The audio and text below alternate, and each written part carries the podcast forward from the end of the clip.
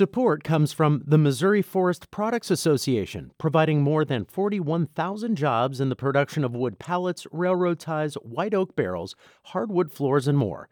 Details at choosewood.com. It's Monday, May 9th. This is The Gateway. I'm Wayne Pratt. Illinois has a pile of federal money that could be used to address the gun violence crisis in the state.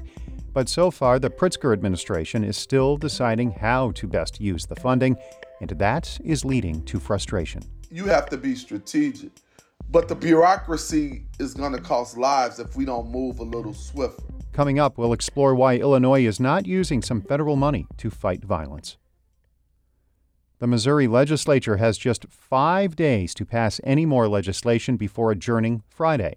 As St. Louis Public Radio's Sarah Kellogg reports, there's plenty left on the to do list. Photo ID requirements for elections, legalizing sports betting, coming to a consensus on a congressional redistricting map.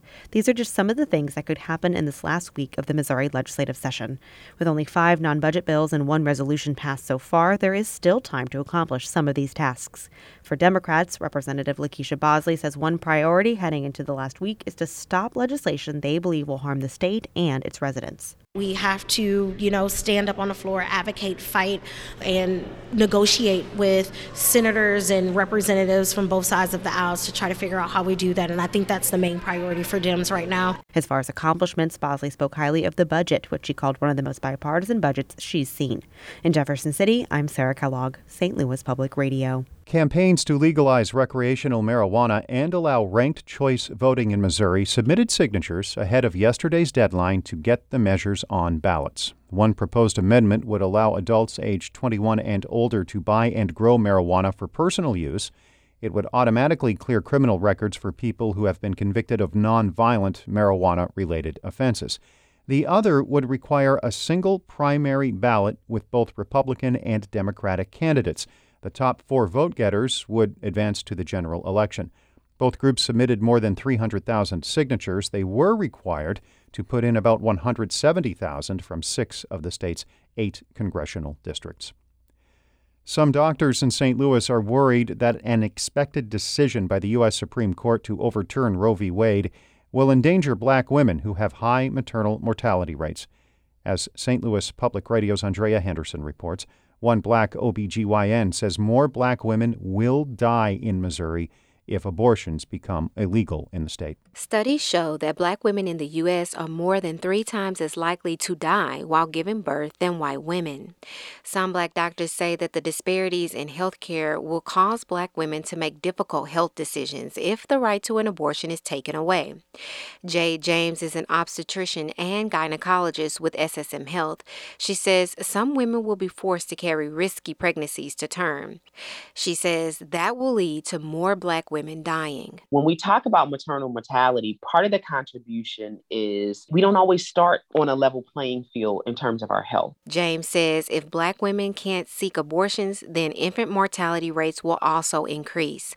I'm Andrea Henderson, St. Louis Public Radio. New COVID 19 cases in Missouri have more than doubled in the last month. Slightly more than 4,000 cases were reported in the last week. That's up from around 1,600 a month ago.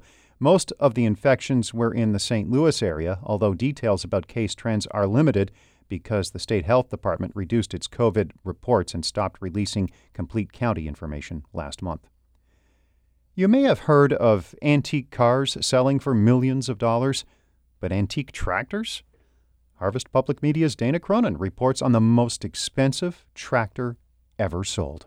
The 1913 Case 3060 is an impressive machine this tractor was was huge. It's you know it's called a prairie tractor. I mean it was it was used to break virgin prairie into into farming fields and and pull an eight bottom plow. That's Kurt Aumann with Aumann Auctions, which sold the tractor for a whopping $1.4 million. That's not only the most expensive antique tractor ever sold, it's the most expensive tractor ever sold, period. Aumann says the tractor belonged to a collector in Iowa who recently passed away. It sold to a museum in Connecticut. It's one of only five models in existence. I'm Dana Cronin, Harvest Public Media.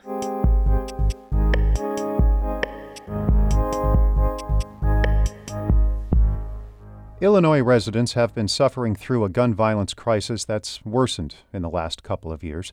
The state government is sitting on a pile of extra federal money that could help, but so far, it has not put that money to use. Patrick Smith reports questions about the state's approach reach all the way to Washington, where Governor J.B. Pritzker tried to provide some clarity during a recent congressional hearing. Illinois got more than $8 billion through the American Rescue Plan Act, or ARPA.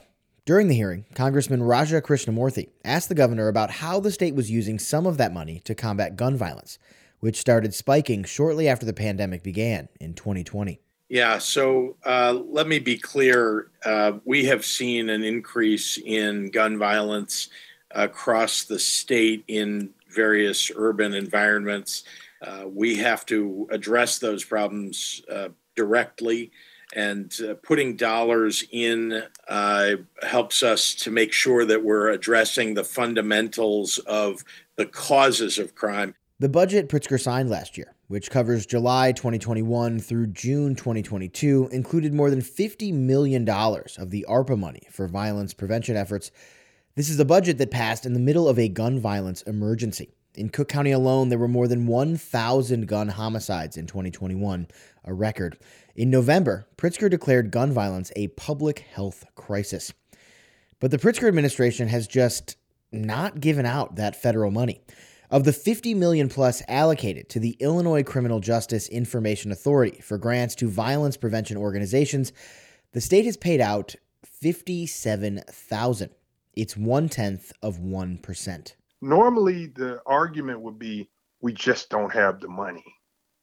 Now we have the money and we're not being um, diligent about getting the money out. Illinois State Representative LaShawn Ford represents parts of the western suburbs and Chicago's west side. Right now, the city of Chicago is on fire with violence, and we have to respond to that.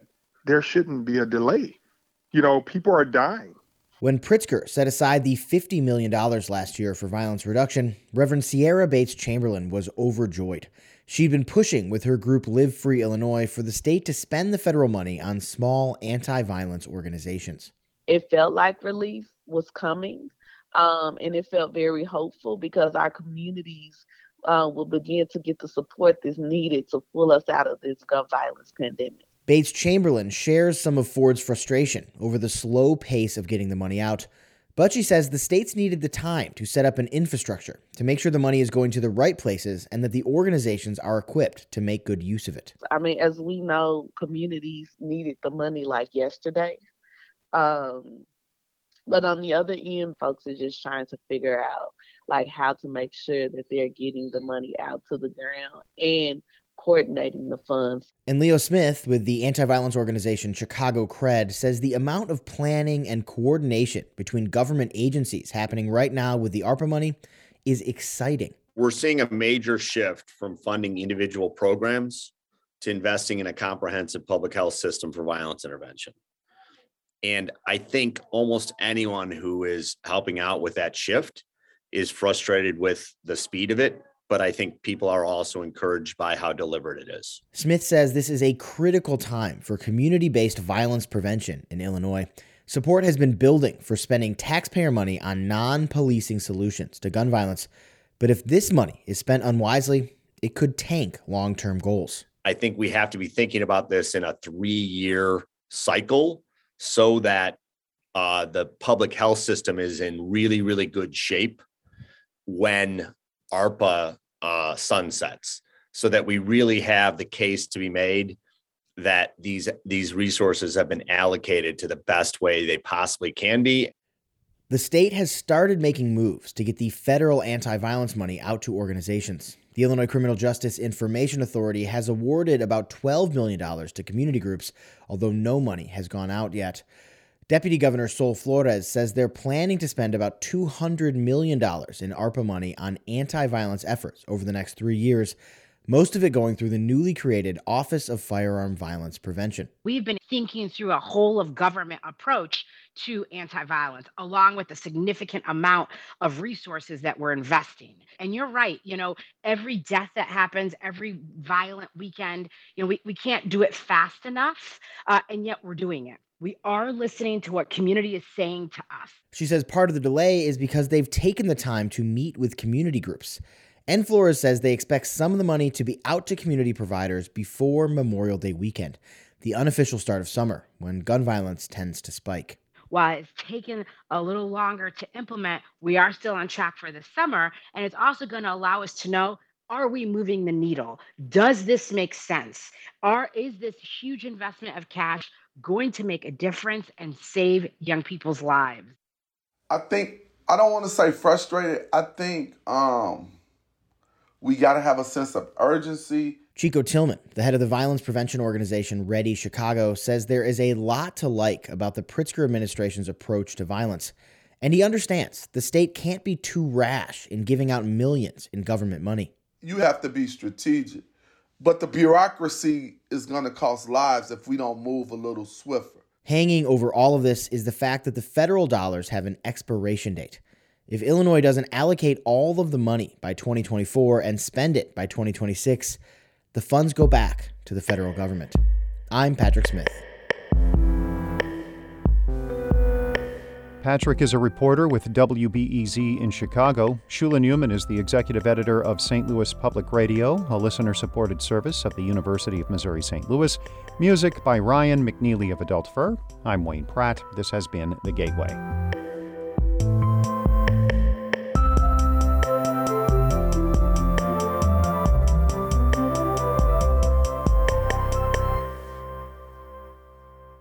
Support comes from Mosby Building Arts, a design build company committed to remodeling the right way. Visit callmosby.com to get project inspiration for any room of your house.